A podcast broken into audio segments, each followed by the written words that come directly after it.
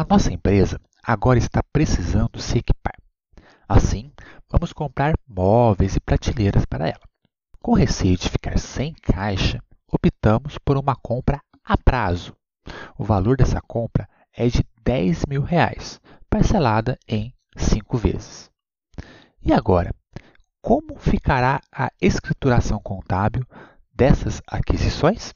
É o que descobriremos agora no nosso Falando Contabilês.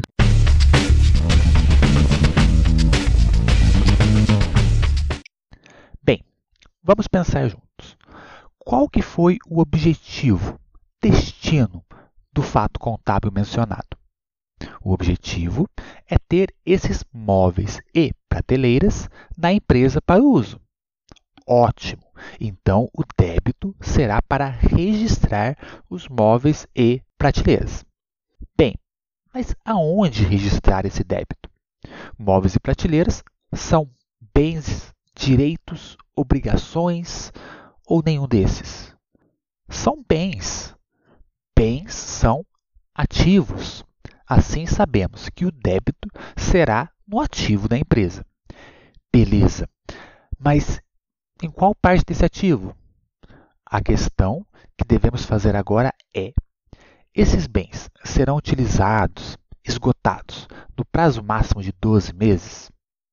Difícil um móvel ficar inutilizado em 12 meses, assim como as prateleiras, correto? Desse modo, o débito afetará o ativo não circulante. Como já vimos no podcast anterior, o ativo não circulante apresenta uma outra divisão: realizável a longo prazo, investimento, imobilizado e intangível. Aprendemos que o imobilizado representa os bens usados para o funcionamento e manutenção da organização, o que representa o uso dos móveis e prateleiras. Show! Então, o nosso débito será no ativo não circulante no grupo imobilizado. Bem, agora vamos olhar o plano de contas. Olhando o plano de contas desse grupo específico, vemos que existe uma conta chamada móveis e utensílios, que será então a conta escolhida para ser debitada. O valor a ser registrado é o valor de nossos bens, 10 mil reais. Beleza débito analisado. Agora vamos olhar o crédito.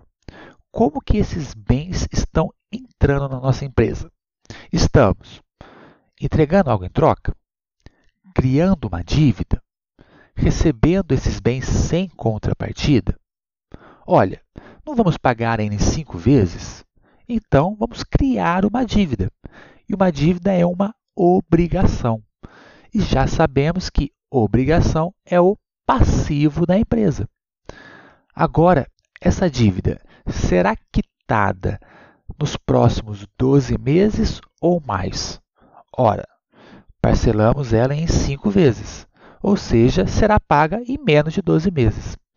Portanto, o efeito será somente no grupo passivo circulante. Ao olhar esse grupo de contas, não detectamos nenhuma conta específica para dívidas com móveis e prateleiras. Assim, vamos usar uma conta genérica, contas a pagar. Nessa conta será registrado o valor da minha dívida, os 10 mil reais. Fechou. Assim temos que a compra de móveis e prateleiras a prazo, em cinco vezes, no valor de 10 mil, será registrada com um débito de 10 mil reais na conta móveis e utensílios do grupo imobilizado do ativo não circulante e um crédito de mesmo valor em contas a pagar do passivo circulante. Fantástico, hein? E olhe como faz sentido. Um crédito no passivo representa que tem uma obrigação, uma dívida. E um débito no ativo representa que minha empresa incorporou um bem ou direito.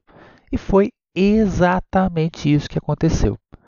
Conseguimos então escrever esse fato contábil e nosso fantástico contabilês. Mas ainda é muito vocabulário para adquirir, hein? Continuaremos esses fatos contábeis nos próximos podcasts. Até lá!